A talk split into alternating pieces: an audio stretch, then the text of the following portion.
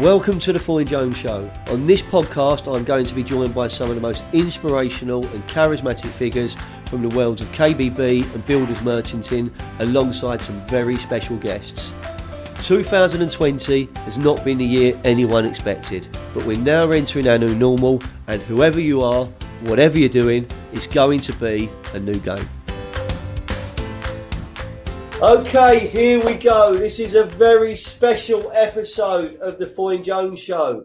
For number two of It's a New Game, I have got a special guest joining me. It's a bit of a fanboy moment. I've got to say, I don't normally get speechless, but I'm nervous. I am joined in the studio. Let's see if any, if any listeners can guess this before we get there. I'm joined by an ex Fulham Football Club, Queen's Park Ranger, Manchester United, an England player. Who am I talking to? It's Paul Parker. Paul, good morning. Welcome to the Foyne Jones Show. From me and all my listeners, thank you so much for giving up your time to talk to us today. Good morning to you and pleasure to be here. Uh, Paul, it's so good to have you on, mate. Just just before we get into your playing career and, and your experiences and journey through football, um, the here and now, mate. It's been difficult times for everyone, for all of my listeners, for their families. Um, people are losing jobs under the threat of redundancy. From a health perspective, is the Parker family fit and well, mate? Has it been okay for you? Everything's been fine. I wouldn't say fit because I feel unfit because I'm a person who gets up very early. I go to the gym very early, and that was taken away from me for a lot of weeks, not being able to do that. So it, it was a bit frustrating, and I, I did actually feel it, to be honest, of not going. And I suddenly felt it, it felt like at a point it was starting to show I wasn't going.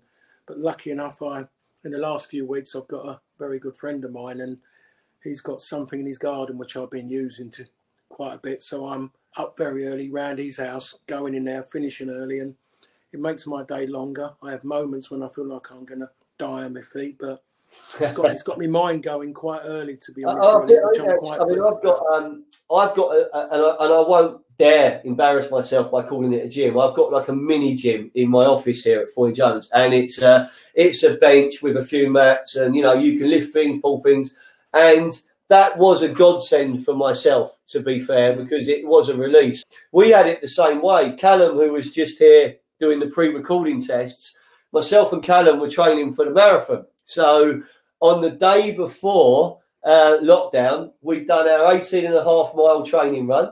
Um, now, I've done a few marathons before, so whilst I was in pain at 45 years old, I was kind of mentally all right. Callum's never done that distance as a 19 year old before, so he was like, wow, I've done it, you know, we're there. The next day, they've taken the marathon away, they've taken the football away, and then on Monday, I'm like, how am I going to have a business? And um, has that always made a difference for you, mate? Obviously, when you're a pro, and it, it was, you know, you had to be at that elite level, but you've taken that into the, into your after after football, your business world as well, that the mental and physical fitness.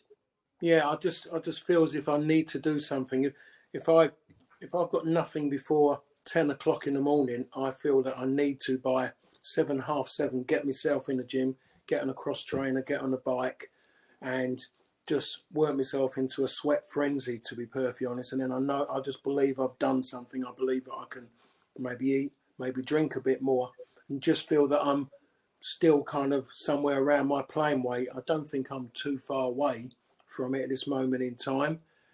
Um, but I just it always done that for me. But you was on about doing a marathon. I was gearing up and I always need something to aim for. You, Yeah, yeah. you need you need a focal point, and my focal point for the second year in a row was going to be the prostate cancer bike ride from Stratford to Amsterdam.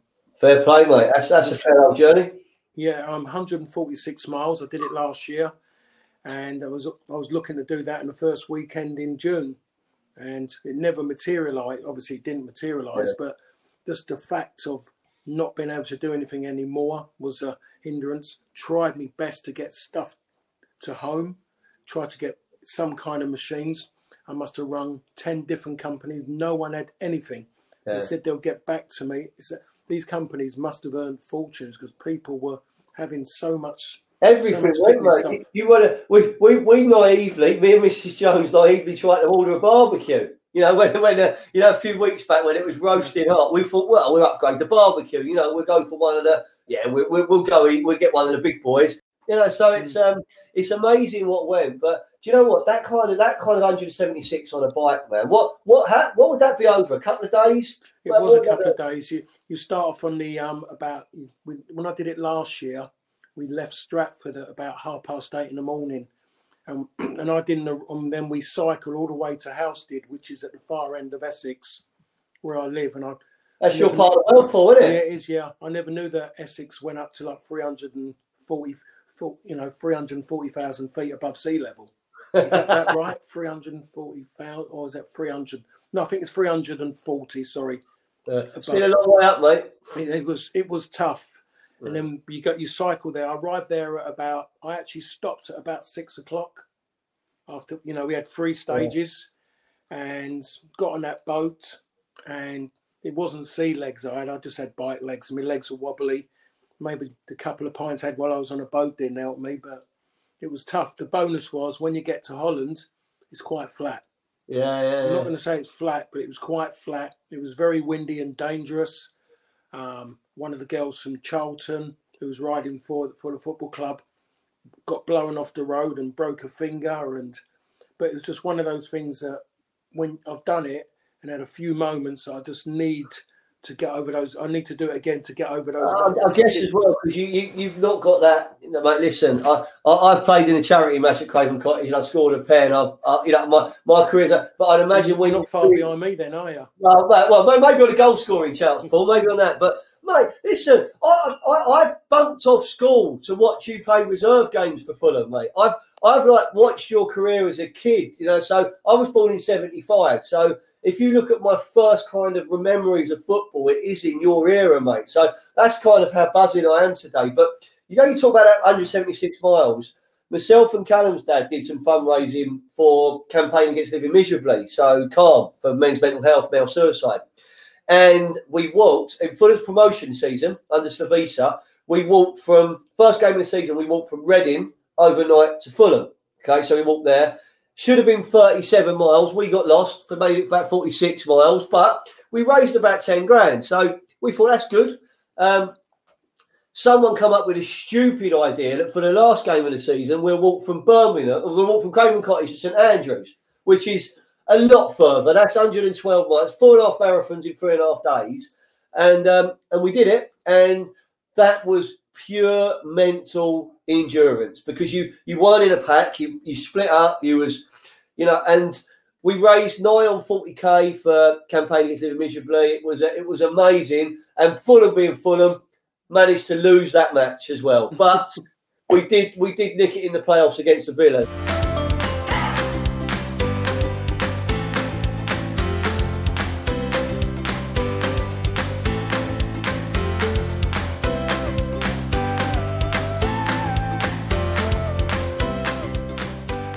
That kind of, I think, Paul takes us onto onto Paul Parker, the playing career, because I love the story about you and Jim Stannard and some of the other boys getting the district line to Putney and then going down to going down to Richardson Evans at Roehampton because it, it all begun for you at Fulham, mate, didn't it? Were they were they your, were they like your youth club or was you somewhere before Fulham? No, I was. Fulham was the first professional club who sh- showed any interest in me. I was um, playing for a team in Dagenham, and a few of us from that team got asked to come across. Well, I kind of got asked to join that team in Dagenham because of one of the um, people at Fulham was a was a, a man called Johnny Martin, who was at some point had maybe a little bit of initial there as his early part as a young player, but never succeeded. But he became a coach, and Fulham was always in his blood, and he, he was still there working, helping, or still in contact with a fella called Derry Quigley, Right. who was a scout. Him and and there was Den Taylor, who was a scout, and he worked that kind of part of Essex. And so I joined this team because I think by me joining that team, that they knew then that there was they could get me to go into Fulham, and I went to that team and and there was Dean Coney was there, and um, so that's where I knew Dean from the age of age of eleven. I knew Dean personally. Prior to that, I knew Dean. He was a pro- he was a proper number nine, wasn't Yeah, he, Paul? but I knew Dean prior to that from playing against him when he played for Barking and I was playing for Havering, and Dean was like a superstar in that. You know, it was a big, strong, good-looking, blue-eyed boy, but he could score goals and he was quick. and there was um Steve Tapley come and join that team at some point. There was another four or five lads, but they never got over the line to get to an apprenticeship. Jim Jim was local, but never Jim was like about a year older than us. So we all got just all embedded ourselves there at Fulham Football Club, and we did do that commute, and it was like about 39 stops. And I got, Right, that is the longest journey you Yeah. could ever do on the district line. You hear stories of, on one, well, maybe it's just my mates, but you hear stories of going on a night out, trying to get back to Fulham Broadway or past the Green of Putney Bridge. They fall asleep, they get to Wimbledon, and they wake up in Upminster. yeah, that's it. Yeah, it, I mean, That's mm. a long old journey, Yeah, a few times I've ended up there, but lucky enough, it's only Upminster. Was only three stops back where I Yeah. got on at Elm Park. Dean Dean used to get on at Barking. I think Big Jim used to get on at Dagenham Heathway, something like that. So all of us used to go along. But as apprentices, we used to. I mean, I was up at half six in the morning, travel with my mum. My mum used to work at Chancery Lane as a traffic warden. I remember at that point when I was an apprentice, so I travelled with her, and then and then Dean then would join up with Dean. But we'd finish late on. Dale Tempest was an apprentice as well, and he was the head boy. He was he was murder. He was absolute. He was so tough and clinical and everything he'd done. He wouldn't let us go and till everything was, ex, you know, he'd looked at everything, checked everything. So we weren't leaving till five, six o'clock, and was going back on that train. You could imagine even then the trains were packed and hot, and we was all falling, just falling asleep. We couldn't talk, and we we did that for you know solid two years, even though we was involved in the first team squad. I mean, I made my debut at 17. We were still kept apprentices. There was none of this. Oh, you've played so many appearances in a pro team. Um, for the first team, you become a pro. No, you have to still be there and clean boots. You know, I cleaned Strong's boots, Tony Gale, and Malcolm McDonald's boots.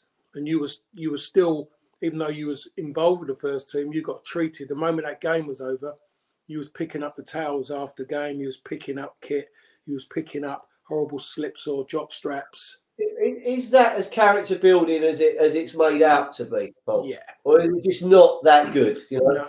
It's listen. If someone said to me I had to go and do that now, I'd go, oh no, because now I've got a choice and I could throw everything up now. But in that at that time, you could you had no one to go to to say I'm not doing that. You was never going to win, weren't going to win the battle, so you was going to get nowhere winning the war. And you use those word character building, which is a old-fashioned term in today's world because you can't you can't kids can't have character building anymore. It's called cruelty and bullying, whatever it served me well. It served all the lads mm-hmm. around me well. We're still in contact. All those lads I grew up mm-hmm. with. There's about 30 of us on a Fulham, all of us, the John Reeves, the um, who else is on it? Leroy Rosenior, Gary Elkins, Oh. Gary Barnett, Cliffy Carr, Tony May, uh, may I tell you, Mr. Parker, I, I don't know if I still have them, but I when Fulham lost to Bristol Rovers, I was ball boy in that playoff match, and uh, um, I, I, I left the field with Gary Barnett's shirt and shin pads. There you go. If you ever want some back, mate, let him let me know. I'll see if I can find them. I, But- I will But you know what? Like those names that you're talking about there, like the Tony Gale, yeah, the Leroys, the Dean Coneys, the Gary Barnetts. I mean, I could go on and on. This is like a, an amazing part of my childhood, and and it, and we were joking when we spoke last week, Paul, saying if, if I'm going to put my retro Oscar shirt on because it was the first shirt I ever had. Fulham. I went to school at Bishop of St Mark's, so the school next to Yeah. Craven Cottage in Bishop Park. That was my school in my year when I was at secondary school, so 88, 89, 90, 91, 92. So I was uh, 15 when, when you was in the World Cup, Paul. And, uh, and I'm like, that's Fulham's Paul Parker playing, not QPR main news. I'm like, that's Fulham's Paul Parker. There was only about seven Fulham fans in my year, you know, because we we kind of lost that fan base. And and you you broke into the team at, uh, like the cusp of something quite special when that was going, that that that season, them seasons, didn't you? Them early ones for you. Yeah, I, I did. It, I mean, it was mainly down to Malcolm McDonald. He, I think he inherited good players, and he brought in. He brought in maybe his best signing would have been Ray Houghton. Yeah. Ray Houghton was an incredible signing. We couldn't believe it as young players. We was actually training, having a training session in Bishop's Park. In the after, like in the afternoon, Ray Harford was a youth team coach, and all of a sudden, Ray Hart, um, Ray Houghton was brought over into the park by Malcolm McDonald, and they say, "Oh, just let him join in with us," because there wasn't much age difference. So we was like in our final year as apprentices as such, and Ray Ray's come in, and it, and like we we was just wow, we couldn't believe how West Ham had let him go. I don't think West Ham wanted to, they couldn't have wanted to, but I think there was someone else in front of him, and they decided to go that way with Yeah. that player. And obviously, budgets was a massive issue in tho- in that day, and you know, and they couldn't afford to keep him. So Malcolm McDonald had gone him, and when you use the word Nick, there must be a better word to use because Ray Harford, Ray, I keep saying Ray Harford, Ray Houghton, he wasn't a Nick, he wasn't a steal. I, I don't know how they managed to do that. We could call it maybe a kidnapping or something. I really, I really, I really don't know. But what I mean, what a player he was. He was, he had, he was just full of so much confidence and belief in his own ability. And Ray still possesses one of his greatest strengths. It was, and he still got it. Is the fact of he would he would have an argument in a telephone box with himself. And I think if anyone remember him when he was regular on Talk Sport, the amount of arguments he had with people on the phone was incredible. And I see Ray on the circuit of co-commentating, and you sit there with him and you throw something up and talking about talk about an opinion. is absolutely incredible how Ray is. But I mean, he was as a footballer. He left Fulham, went to Oxford. Yeah, he went to Oxford, got I think he he he, he won he won a League Cup. They beat QPR in the League Cup. I He single-handedly beat QPR that day at the Milk Cup final, didn't he? I, I remember that. But he just buzzed around. I he? remember he- everywhere. He's no different now when you see him. He still looks that same. Okay, he's carrying a little bit more timber, but he still looks still looks the same. He hasn't really changed, and that's one of the benefits of being co-commentating. Is you see people who you play with. I see a lot of Yeah. I see a lot of Tony Gale. He's moved to where I live now. He lives in the same town as me, so I see him more so. But I see him on the circuit. I, I travelled with him the other day when we done we done West Ham v Chelsea, and you see a lot of people about. And I go back to it again. Is that WhatsApp group where we got Brian Greenaway, Brian Greenaway's on it as well. Stevie Hatter, Tony Mahoney, um, St- um, Jimmy Richardson. I don't know if you can remember him. He might be just before. I remember time but he was before there as a pro when I first went there. But there's a lot of old names on there now, and it and it's always good to go back and you you should never forget where you started. Well, I mean, I mean, like you, you spoke about, so you spoke about some of the names there. Like, you know, I, have actually got to know Les Strong quite well, not that well, but he's he's quite an ambassador for Fulham, and I've been at different memorial events and other events, and he's just a gentleman. But I think it's, um, I mean, I think when you or the Shepherd's Bush player select, but when you look at kind of the Paul Parker journey, mate, did you? Did you imagine from that, that train journey, that district line, all those stops up and down, that that would take you from Craven Cottage to to Queens Park Rangers, Old Trafford, and then ultimately to the England team. I mean, was that was that boys' own stuff, or was there? Could you feel it happening? Was there ever a moment you thought it was going to come come come good for you? not not in a million years to be honest my, my my main objective was the same as any kid during my time was to be a professional footballer so school was out the equation for me and that's that's my biggest regret ever is that I, my educa- education wise sloppy. Um, but it was to play for my country and play in an FA Cup final. I think that's what we, we all thought about. FA Cup was the biggest game everyone talked about in FA Cup. It was the last game of a season. It was a glamour of football. Winning leagues, what what was winning a league then? Um, but it was my the main thing was I played for Fulham, and I never I never saw myself leaving Fulham because I thought Fulham was football. In fact, if, if people could understand, or people mostly now wouldn't relate to it, but everything when people play for clubs, there was at clubs because they wanted to be there. They wanted to be football, and loyalty was a massive thing a massive thing. One of those, if you, people knew you were loyal, loyal in football, there was this trust about it. They, they was always going to be there. I never, I never really saw myself leaving because all the people I grew up with, yes, I've got my schoolmates and I'm still in contact with them. But the people I grew up with from say the age of 14 was John Marshall, Peter Scott, Cliff Carr, Scott, Del Tempest, Peter Knott, um, all, all of those lads, all the you know Jim Stannard, Ta- all, they're all the kids I knew, other than my schoolmates. So I thought this is me because I like I like that idea of being around them. And the moment I, in the end, had to leave Fulham, was was mate was in a way I was pleased in a way because there was a, a few issues which I weren't happy with, but it took me a while to get over because of um I'd left somewhere I'd been from the age of eleven and I was I went across I went what five miles you know five miles in actually into West London and it was a big change because there was a top division club and there, was there, wasn't that much, there wasn't that much grass on the pitch, Paul, was there? Either at that there time. was a lot of my skin left there after four, after that one season. I'll tell, I'll tell you what, mate. If you tackling like a ferret, you must have had some burns, mate, wouldn't Oh. you, on that pitch? I've still got, I have still got them around my hips and on my knees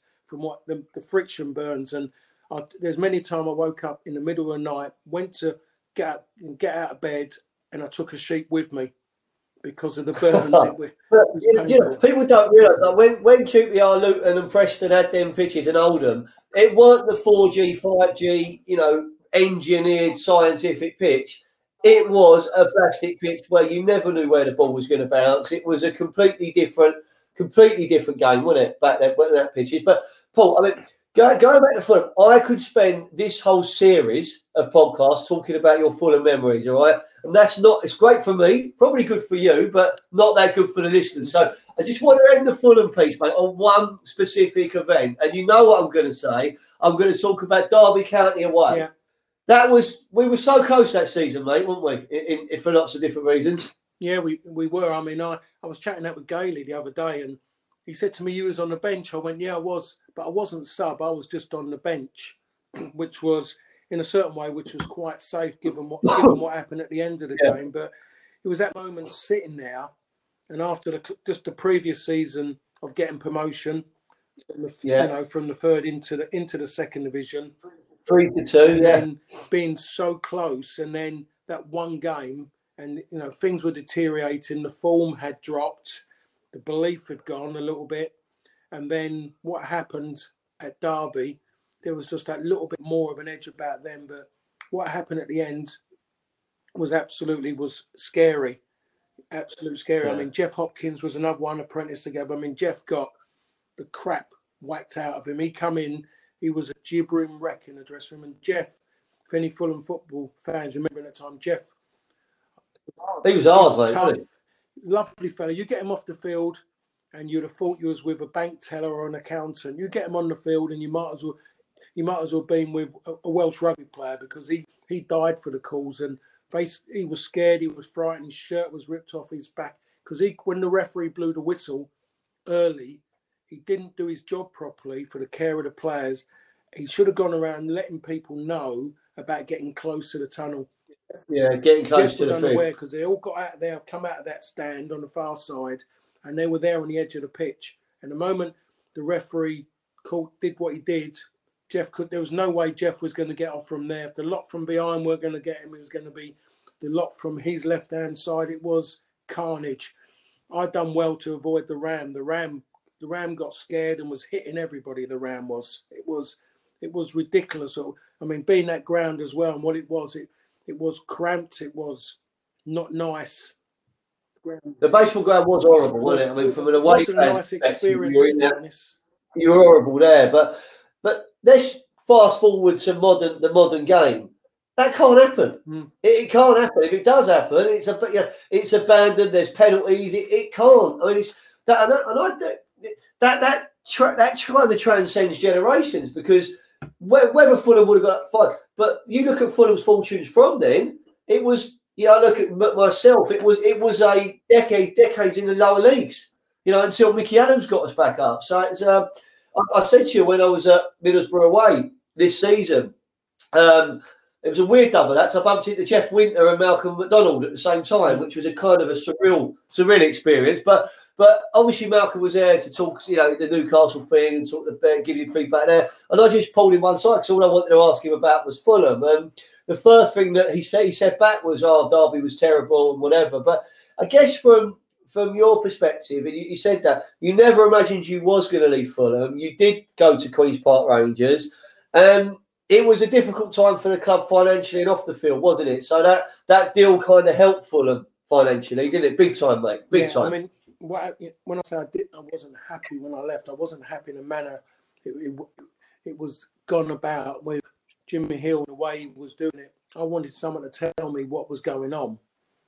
In my Yeah. own mind, I knew I had to leave. I, I wanted to leave because the way I, I was kind of being pushed aside. So no one was talking to me. But it, it boiled down to the fact of I don't leave Fulham, Fulham don't survive.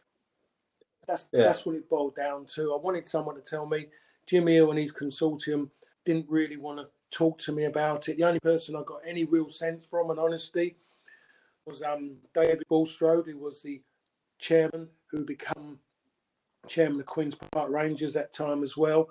And um, Jimmy Hill was virtually more bothered about talking to everyone else and telling them that he was he's going to keep them. These are his plans, what he wanted to do. I, wa- I'd, I would rather him come up to me and said, "Paul, you're not in the club's plans anymore," and then bang, you know, footballers just want to know you. You can't keep them on a string because what they become there's anxiety, everything. We, you know, we've got an ego or something, but I just couldn't deal with it. Dean was very similar as well. So Dean come to um, Rangers as well, as you know, and I know he did, mate. I know he did. things they.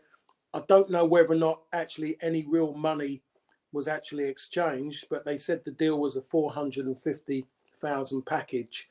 So, but I don't know if any money was, you know, actually exchange were were exchanged, I should say. But if it meant me saving Fulham Football Club, then I'm I'm very pleased that I had no problem going there. Plus, as well, being me, um, an East London forward slash Essex boy, going to another West London club didn't really phase me because I've spent most of my life in West London already. A massive thanks to our friends at Cooker UK, our headline sponsor of the series. Foyne Jones, in partnership with Cooker UK, are offering specialist redundancy support to those that have been affected by the recent crisis. We will be offering free of charge CV and social media makeovers, webinars focusing on content for social media and personal branding, a weekly video showcase of talented job seekers, some employer led workshops to discuss live vacancies in your area, as well as, of course, our ongoing telephone, email, and social media support. To sign up to our redundancy support package, get in touch at let's talk at foynejones.com. Stay safe, keep healthy, and be positive. And you joined, you joined a team that was going. I mean, you know, it was a it was a good time for QPR those years, mate. It really kind of it took you up a whole level, didn't it? I'd imagine as a player, it got you noticed by by by not, by, by, by, by I guess I guess a more a, a more wider audience when you was at QPR. It did. It, it certainly did. I mean, it, the plastic pitch helped me no end because, like you say, no one really knew how it was going to bounce. It was a difficult one to read. So I always knew that if a ball was going to come over the top and the moment it skipped off, if I wasn't really going to get there before anybody, then no one was really going to get it before me. So helped me adjust to um, the first division because I jumped two divisions to go and play in it. Um, the fact of that Jim Smith played me in the middle as well, where I, where I left when I was playing for Fulham, I was in the middle, and he had faith in me playing. A lot of people were scratching their head, couldn't believe that that's what he wanted to do and play me in the middle in a in a free man in a free man defence with two wing backs. And but it worked for QPR that season. It worked for me. It lifted my career over that time. I got called into the um, England squad. Within that, I was mentioned with it and got called in. Sat around for quite a while because Bobby Robson was very loyal and wanted people to understand international football. But yes, going to Queens Park Rangers, you know, heightened my game. It kind of got me out there. People, more people knew about me playing, but Mm. it was still one of them that Fulham was always there because it was only round the corner. Yeah, and that's and, and do you know what I mean? I mean, we I, I watched you play at QPR. I watched you play at Man United. I mentioned it at the start of the show. I watched you, you know, in your England career and sitting like fixated on the telly watching the World Cup in 1990. And uh, you know, to our family, you know, in, in our house, it was Fulham's Paul Parker, and I think that's the that's perhaps the bond you have with the fans, mate. But I know you was as popular at Shepherd's Bush, mate, and I guess if I look at someone who's done that in reverse, Leroy played for both, but Rufus probably done that as well as anyone from being a you know being being the big fullback at QPR, dropping down, coming to being part of that Keegan team coming upwards, and a real fans' favourite. It's just that identity with someone, and uh, fair play to you, mate. But I guess that those QPR years, mate. Um, then Man United come calling. I mean, what's that like when you when you hear that could be happening for you as a player? Because you don't get much bigger than that as a football club, does it? No, you, you don't really. I think I think that's changed now as well as you know. People are really not looking at history as that as as such now. I think it's definitely more money orientated. If it was about money, I would never have signed for Manchester United. But they actually come in at the last minute. There was no mention press wise. Other clubs were being mentioned. I was actually sitting at the time talking to Terry Venables in the Royal Lancaster Hotel.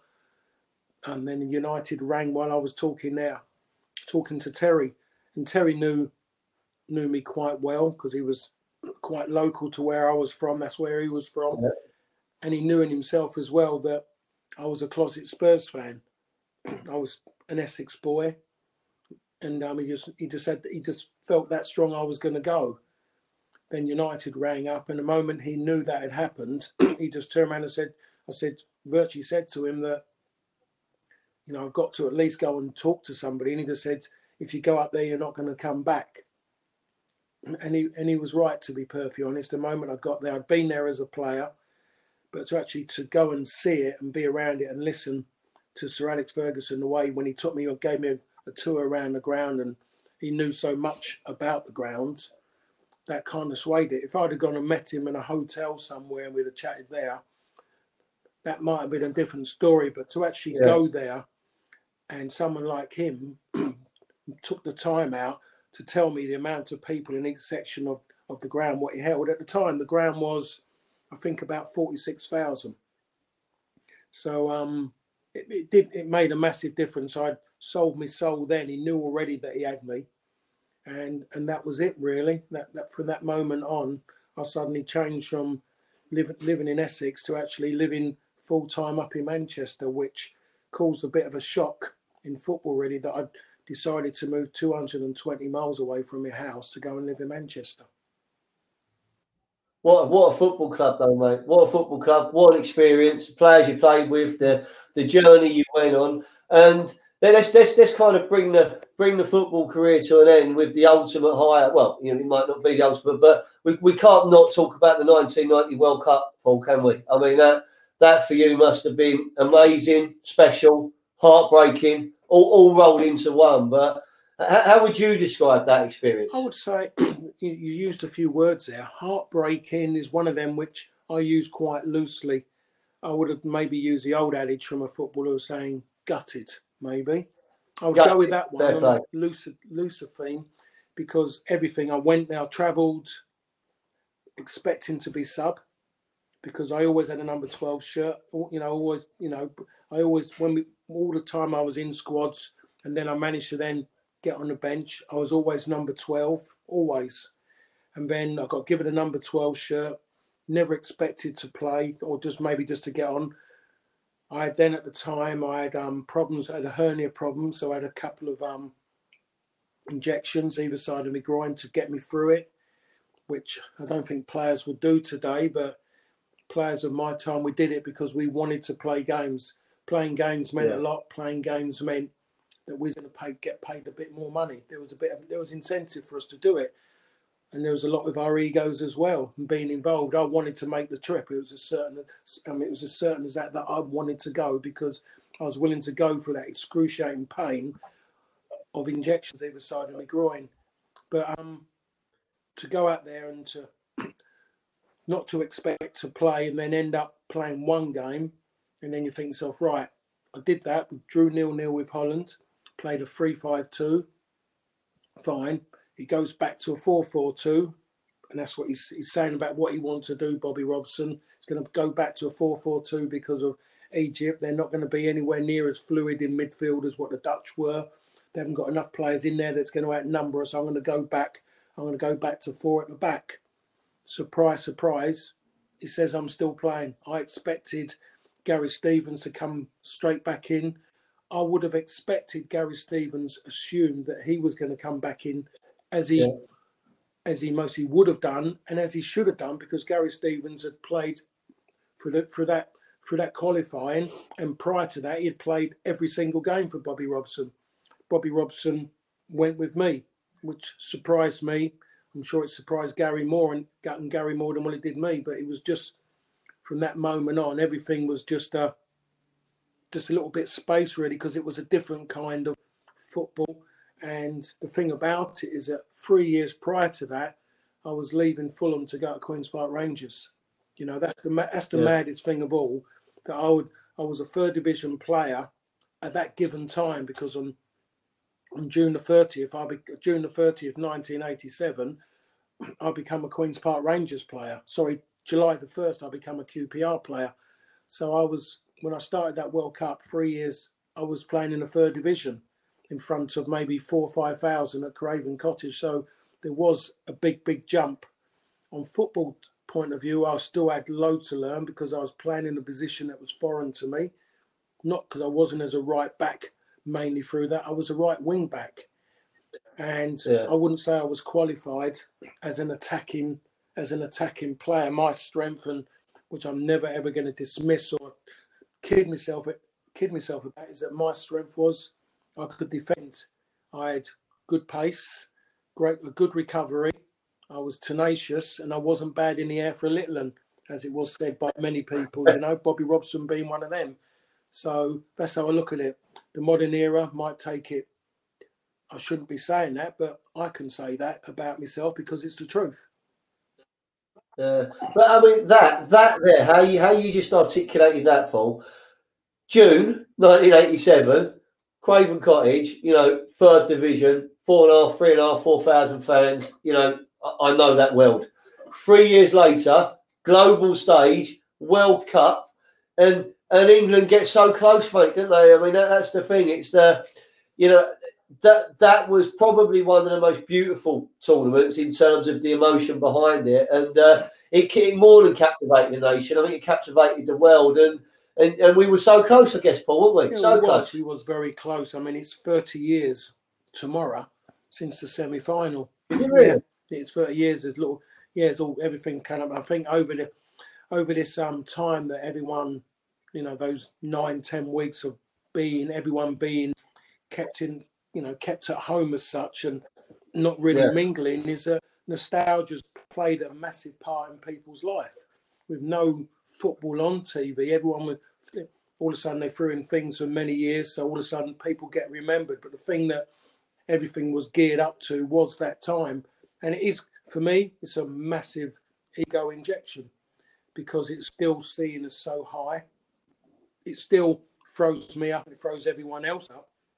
And given that England did reach a semi final in 2018, which hardly gets a mention, people still talk about this one. And you, you know, you said it about what that World Cup was about because it was in Italy. There was something about it, the music, and I think just Italy as a country at that given time, everyone, the Italian football was was was being shown was here. It was quite strong, and if you talk about countries that people like going to, was Italy, pasta, and everything about it. It is, it is. And, and, you've got and you've got and you've got Gazza, and you've got that that one iconic image, a moment, and and you was on the pitch. So like you know, we, we look at it as fans, but I guess you summed it up, and I, and I love that. Take all of that away, we're fucking we were fucking gutted. Yeah, you know I mean that's the that that's the big thing, and you kind of you want to hear that from your players. I, I mean, dare I say it now, there's often a time I've seen Fulham over the years come off the pitch. I'm thinking, did they really mean it? I'm sure they did, but you you want to you want that passion, and uh, and and for for a boy from Essex who's come through the Fulham the Fulham academy to be on that pitch and be part of it. No one's going to take their memories away, Paul. That's a hell of a career for yeah, you, mate. Something that you can't put inside a cabinet and look at, to be perfectly honest. You just got to hope that you can keep all your marbles and keep remembering it. To be honest, really, people. I mean, I've done quite a few. I've just I've done something January 2018, which has just shown recently was the return to Turin with um, Gary Lineker and Terry Butcher. Terry Butcher, I saw that, January right? Yeah. 2018, we done that, and it was made, you know, mainly for the um, History Channel, but BBC showed it, and all of a sudden more people were coming at me. But with the three of us were there, and we was like bouncing different bits off each other as we were going along to get, and all of a sudden, then we would remember certain bits because you can't remember everything. You remember certain stories, and people keep coming up to me saying, "Tell me something about Gazza," and you think, "So, I need a hint here. I need something where I can bounce off, and then I go yes, and I get it, and that's and that's the way memories Yeah. work. To be honest, you can't remember everything, otherwise you haven't had a life. No, mate. I've, I've got I've got a different memory of Turin, but it's still an emotional one for me. I remember my two boys, Harry and Henry. They were really young, and we were there. We looked up at the scoreboard, and it said something I never thought I'd see in my life. It said Juventus v Fulham, Yeah, right? And and I'm looking up there going, "Wow, I never thought that would happen." And it was a real game, and all right, we lost three one, but we beat them at the cottage, and the, the the dream went all the way. Bit of heartbreak, but that's kind of what being Fulham fans all about, Paul. But honestly, mate, can I can I bring bring the football career to an Oh, end not, just with not, uh, just, not some again. I was the last time it come to an end. Oh, mate, these, these are easy, mate. These are no right or wrongs, right? It's a Boy Jones penalty shootout. They're just really quickly, mate. Toughest opponent, number I'm one. going to come out and say Ian Rush. Ian Rush, fair play. Best player you've shared a pitch Paul with, Gascoigne. Gazza. Proudest moment or proudest achievement in your career? representing my country in their second biggest game ever. Fair play to you, mate. This is one for me. Sorry, listeners. Best Fulham moment. Best Fulham moment was I'm going to have to come out and say it's, it's a few I could throw at games. I think I'm going to throw out playing in those games against Liverpool in the League Cup. I'm going to say when I say playing play, those games, I don't mean the 10 0 loss. I mean the previous, the previous. I know the ones. I know. I was going to say you're not talking about the ten 0 mate. I know that. I know that, mate.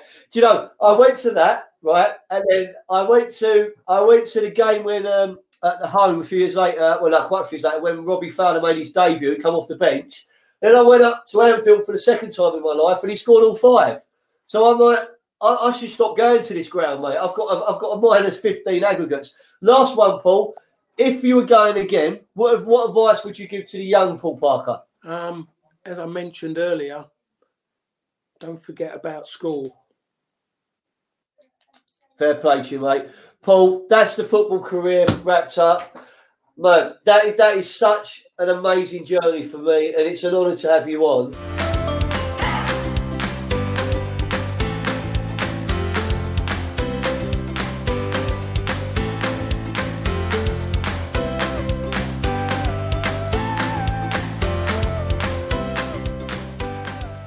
Let's talk what you're doing now, life after football, because you're busy. I'm seeing you on LinkedIn with the horses and what you're doing.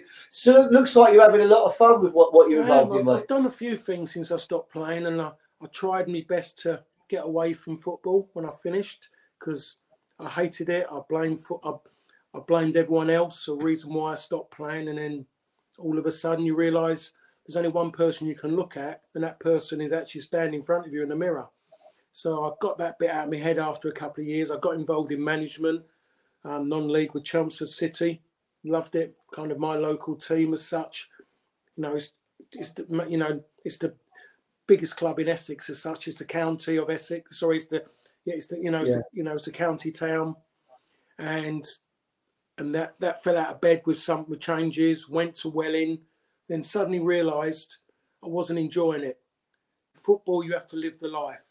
I didn't want to live the life. I wanted sometimes to come home and sit at home all night and be at home watching telly, being around and just being here with family, that kind of Yeah. thing. So I come away from that because I just don't believe in in doing things that I'm not. En- if you're not enjoying, you have to get out because you'll be letting other people down. And it's important you don't do that. You don't take other people down with you. If, if you're not right in yourself, you get out of it when when you can to make sure you don't let anyone down. So I got out of it. I got I had I, I did a vehicle I had a vehicle leasing company because I'm a I like cars, not in the sense of fast cars. I just like being I like the I like cars. I like knowing about them. I did that for a few years and that was enjoyable. But the main thing for me was all of a sudden realised that I was missing being at games, being around, being at pro games, being around watching football live, being around football people, i.e., journalists and fans. So Yeah. did that. I've been doing that for many years. I love the fact of going on trains, talking to it. Very rarely do I drive to games because I like going by train. I like the fact of leaving and not sitting in traffic and just jumping on packed packed trains, just with you know, and just end up chatting, end up with a few chants about me on the train as well. But um, it's it's all fun. It's just good going, seeing ex pros, having conversations about everything. And the thing you do when you meet ex pros, you have this time where you spend in the lounges, press lounges, and you sit up in the stands at half time. You chat. When you finish talking and you're going home, you never swap numbers because that's been a moment. You're not never going to be great Yeah. friends, but you respect each other from the from the career you had. But just now, just lately, I, while doing that, prior to that, I spent eight years living in Singapore, doing TV work, punditry, which was an an amazing experience. Great for my kids, my two boys. It's something that they never can Amazing. be taken away from them. They've got friends all over the world now, and um, and there's some of them are moving everywhere. So some, you know, I was brought up in an area where all my friends are in a place called Hornchurch, Rainham, Stroke, Dagenham, and the other friend Same as me, same as me, Paul. Like my friends are from the Yeah. same flats in Fulham, or you know, and you, that's that's kind of where you are. But my boys had that. They spent a lot of time in Yeah. Spain, and, and, and it does something. Like it opens their eyes to the world, doesn't it? It's a it's special edu- thing. You it's the from there, you're never going to learn in a classroom, or you're never going to Yeah. have. Life skills, mate. Life skills. I, I, um, I, I talk about that often. I do a lot of work with schools, colleges, prisoners. You know, I do work do works in all different environments. You know, and you know, it's not this piece of paper that gets employed; it's the person behind it. And um, I'm so I get evangelical over this. You can you, you can academic academia gets you so far, but if you're not going to be a scientist or drive an airplane or do something where you really need that, you know, we can look at other areas. So fair play to you, mate. Fair play to you. Tell me about the cross cross channel racing. Cross channel racing comes about again from me living overseas. I met a um a gentleman called um Mike Hockin, who at the time was working or was running or involved with a property company in Hong Kong. So he's found me, knowing that I'm living in in Southeast Asia, and he's asked me would I come along, would I come out and talk at some of the events he does? Would I come and speak and just kind of relate it to maybe to London, me being a London boy, and sometimes he had properties in Manchester and talk about Manchester and just talk. So I was talking in front of 20, 30 people, CEOs, people who were looking to buy Yeah, yeah. property back in the UK. So I did that and I went I went out to Dubai. I went all over just doing these little talks. And then when I come back home, he had come back home prior and he got in contact with me. We met up and he I met him at he said, "Oh, come across. I'm coming across to your neck of the woods. I'm going to Chelmsford Racecourse." I thought, "Oh, that would do. Okay, I'll go along. I'm not a racing person as such. Do all the normal boys things. You go to Ascot and all that kind of stuff. You know, Yeah, you know, yeah. Jolly Boys to Ascot and things like that. And, and so I went now, and then he starts telling me, "Oh, I've got shares in that horse." And I went, "Oh, what does that mean?" So okay. Then I find. Then he moves on. Then he says, "Oh, I bought a um, horse there," and then he started talking to me about, "I'm looking to get something where people come in and get involved in horses." I said, "Oh," and he goes, "Well, I want people. It's not. I don't want it about the horse. I want it about people meeting each other." so, um, so went, oh, and then all of a sudden he said, "Yeah, I really want to do something." So I said, "Do you want people to meet via the horses?" And he went, "Yeah, but then I want them to meet different kind of people like yourself." And we go, we know we go to events, and you can sit on a table, they can chat to you, and a another just sports people. So the long and short of it is, is that it's a company which, which I said to him, which he liked the full, which he liked the name of, and not the name, but he liked the concept. You know, the concept of it, what it should be, and it's sports business networking.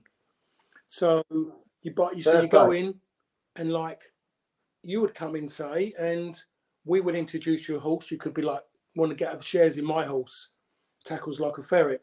Obviously, by, through something that Bobby Robson said about me after the Cameroon game. And you would, so we'd say, you want to buy free shares. It would give you, you can buy free shares of this horse. And it would cost you X amount a month on a two year period. There's no nothing like this up front or anything and vet fees. You pay a certain amount a month. But within that, we're going to say to you, we're going to give you maybe a, a lovely cross channel jacket, which we wear. It's not one that we give to people and say, well, you can have the bits, the, the lesser ones that we're, you're wearing the same quality ones that we wear. So when Yeah. you when you do want to go and see your horse, because we'll give you then owners tags to go and watch your horse or any cross channel racing horse running, you can go and watch it. you've got the, you've got a tag, you've got a jacket, and people will see you as that, and you feel part of that horse. But it, within that, we would look at maybe a deal involving maybe something with golf. If you play golf, you can maybe do something involved with that package because we can get you really, really good rates and incredible golf courses. We would then.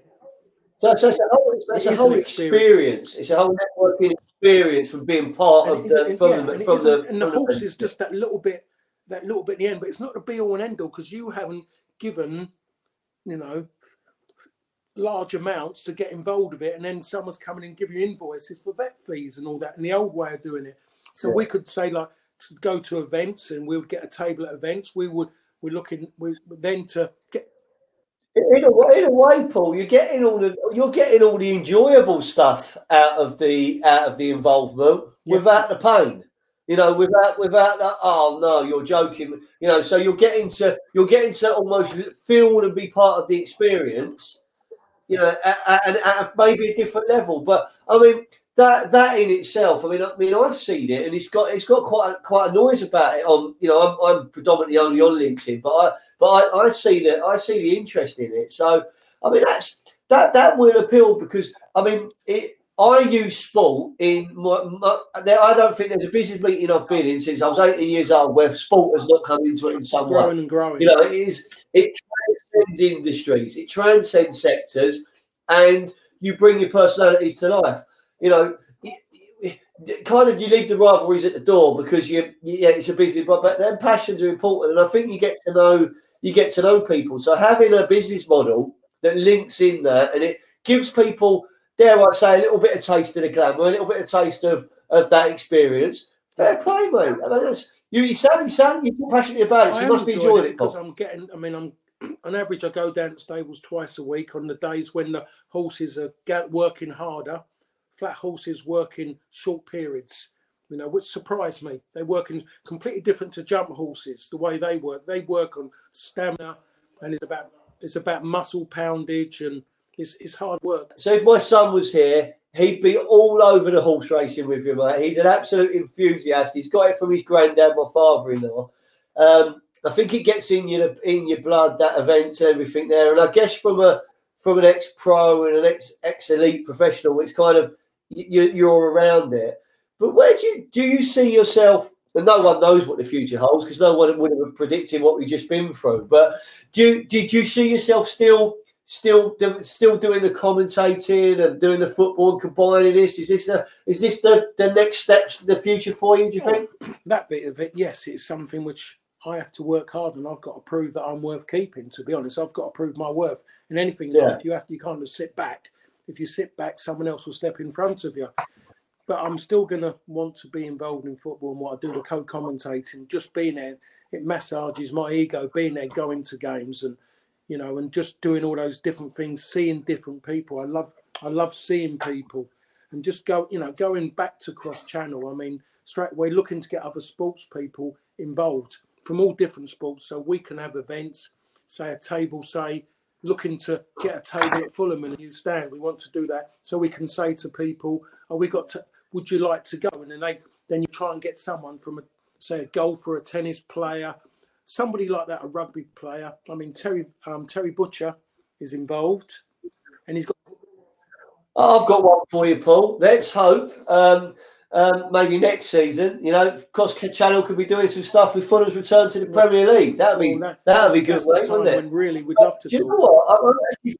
you've been you've been really generous giving me this time today to come and just share your share your journey. I know there's the Fulham thing, but you know you don't have to do this, and you've kindly done it for our listeners.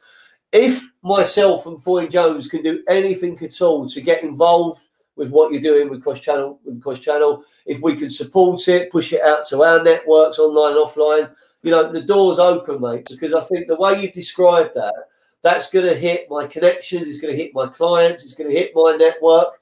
We can help you with that. I'd love okay, to be well. There's, there's a big event. We're having a big open day event with a lot of people coming on the 24th of July at our stables in Stockbridge, Stockbridge, Hampshire. Stables are called Danebury and um, we've got an event now which is like starting around about you'd be there for about nine in the morning and it's just all different things going on. One of them as well is that next door we've got a vineyard next door. Does lovely English wine. I never, I never would never normally go to English wine. Oh, have you have you planned this especially for my family? Horse racing and wine Well, in I, the same I think event. it works in you know most I mean? families, to be honest. It's a good combo. Yeah, probably. Trust probably me, it's worth it's worth it. It's going to be good people down there, and people really see everything that that has been out about LinkedIn. If it hasn't come from cross channel, it's come via me through my LinkedIn page as well. And I, th- it's something new to me, and it is something that I enjoy. I could try and talk about most things, and I would have to read it off a script. But being involved and seeing it, it's it's, it's a new. I, I love the idea of going there. I leave here when I go down at five thirty in the morning. I get I'm there by half seven in the morning. I'm watching the horses all go out. We've got 21 horses. The stables have got more than that, but we're buying horses all the time because we're getting more and more people who want to invest in a horse. But it, the Yeah. horse, as I said before, is that bit of it. It's the rest of it that we offer that people like of meeting different people and the opportunity to meet sports people as well. All kind of sports. As I mentioned, Terry Butcher, um, even Gary Lewin, the old Arsenal and England physio, David May, David Yeah, May as yeah, well. yeah. There's a lot of rugby players who have got involved as well, who just see it as something for themselves. It's a thing you can join and use it for your benefit as well. It's not just join it and that's it. You just get you're you're in the room and you're just looking around at people. Use it for your own network while it's there. You branch off it. It's like a, it's like a tree, really. You suddenly just branch off, and then you might get twigs that bounce Yeah. off of it. But that's what it's about. It's, it's something that grows.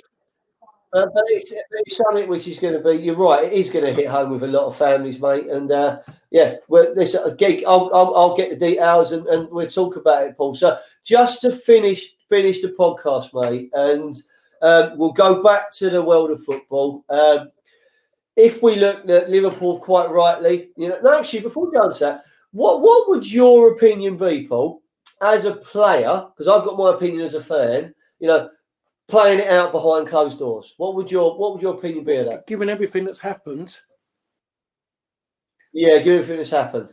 I, I, I think it, it has to be done. the only, The way only way. be done because even if you didn't, even if you wanted to, for me, I would still go and watch a game of football. But not everyone's like my way, Yeah, my, like me. Other people a little bit like that, not Yeah. sure. So the last thing you want is to people who are doing something because they want to, but they're not sure about it because that would cause problems. So the common sense said behind closed doors.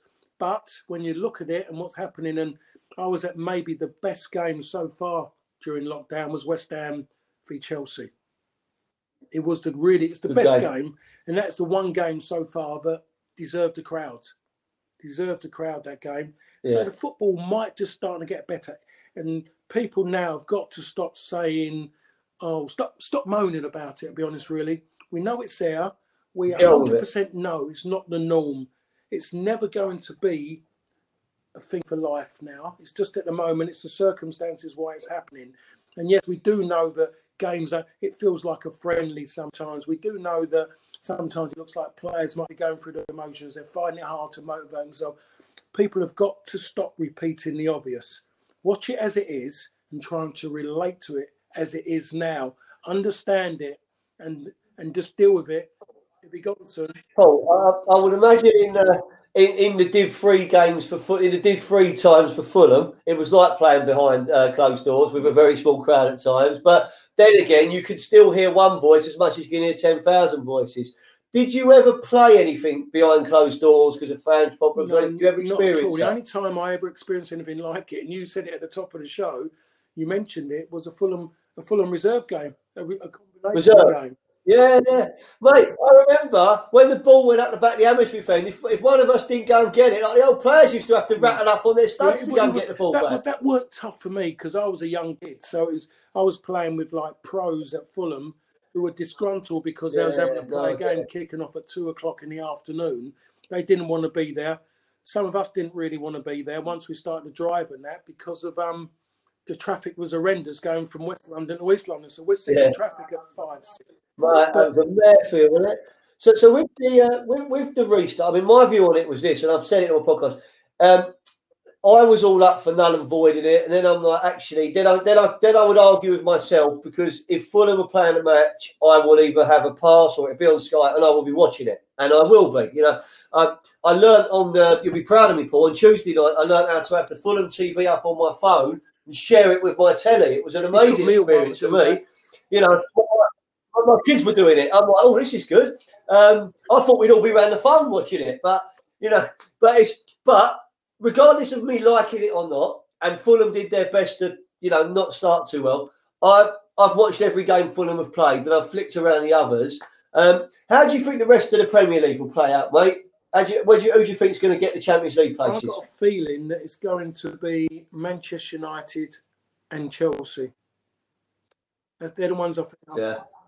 Yeah, I mean, I mean, he looked warm, the Fernandes boy, the other night, didn't he? Incredible side, and his enthusiasm is absolutely incredible. And people were looking at first, waiting for it yeah. to drop off, and it hasn't. It seems to have intensified even more on the fact of Pogba coming back because there's both of them respect each other as footballers. They they trust each other with the ball, and it's been you know Manchester United have gained two players from the from the back end of the pre-lockdown with Rashford coming back so, so, that, that, so that's how you see the Premier League. So obviously we know Liverpool there, City, top, uh, uh Man U, Chelsea. So, so, even though Chelsea are struggling defensively, I still think there's got something. They'll they they'll make enough opportunities and score enough goals.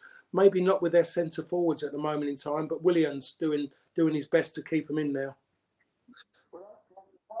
Well, I see the last podcast of Series Three, the Survivals. I invited a lifelong Leeds fan and a lifelong West Brom fan, and I was doing the Fulham part.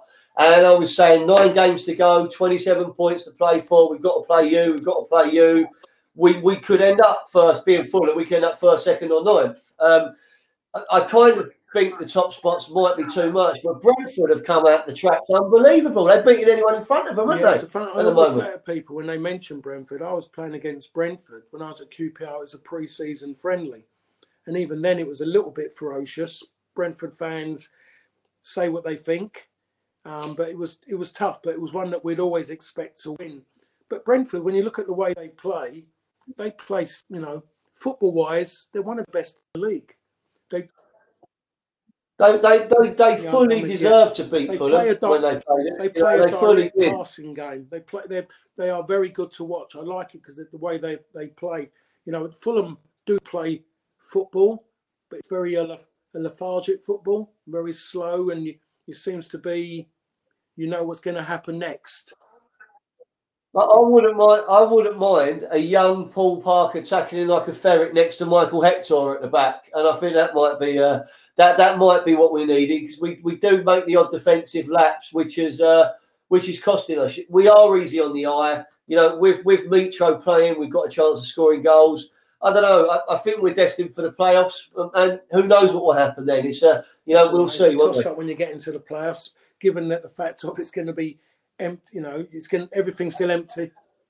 Empty, empty playoff games. I mean, I saw a little bit of the Northampton Exeter game, and you know, it's it, it is surreal, but like you said, that's what it is. So we just got to deal with that yeah, and let, it, let it play on, haven't we? I, I went to a moment uh, which I never thought I'd ever see in my life. I was invited as a guest by Prostate Cancer because I'm an ambassador for them as well, and um, they invited me to come and work at a game just to meet all their guests. They had their round the table, entertain their guests they brought along.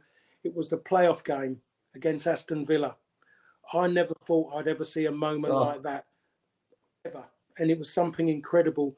I think there was more Fulham fans there than what I think I played off during one my last season at Fulham. It was absolutely incredible the amount.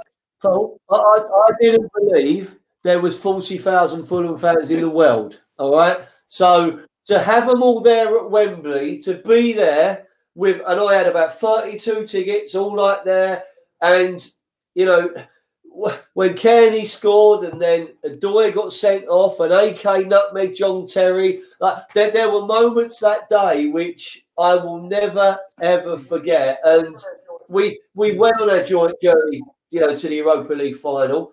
Um, it won't eclipse my best ever Fulham moment will still be in 1997, Carlisle away when um, when when Rodney McAree hit a goal and we then beat Mansfield on the Tuesday and we got automatic promotion under Mickey Adams.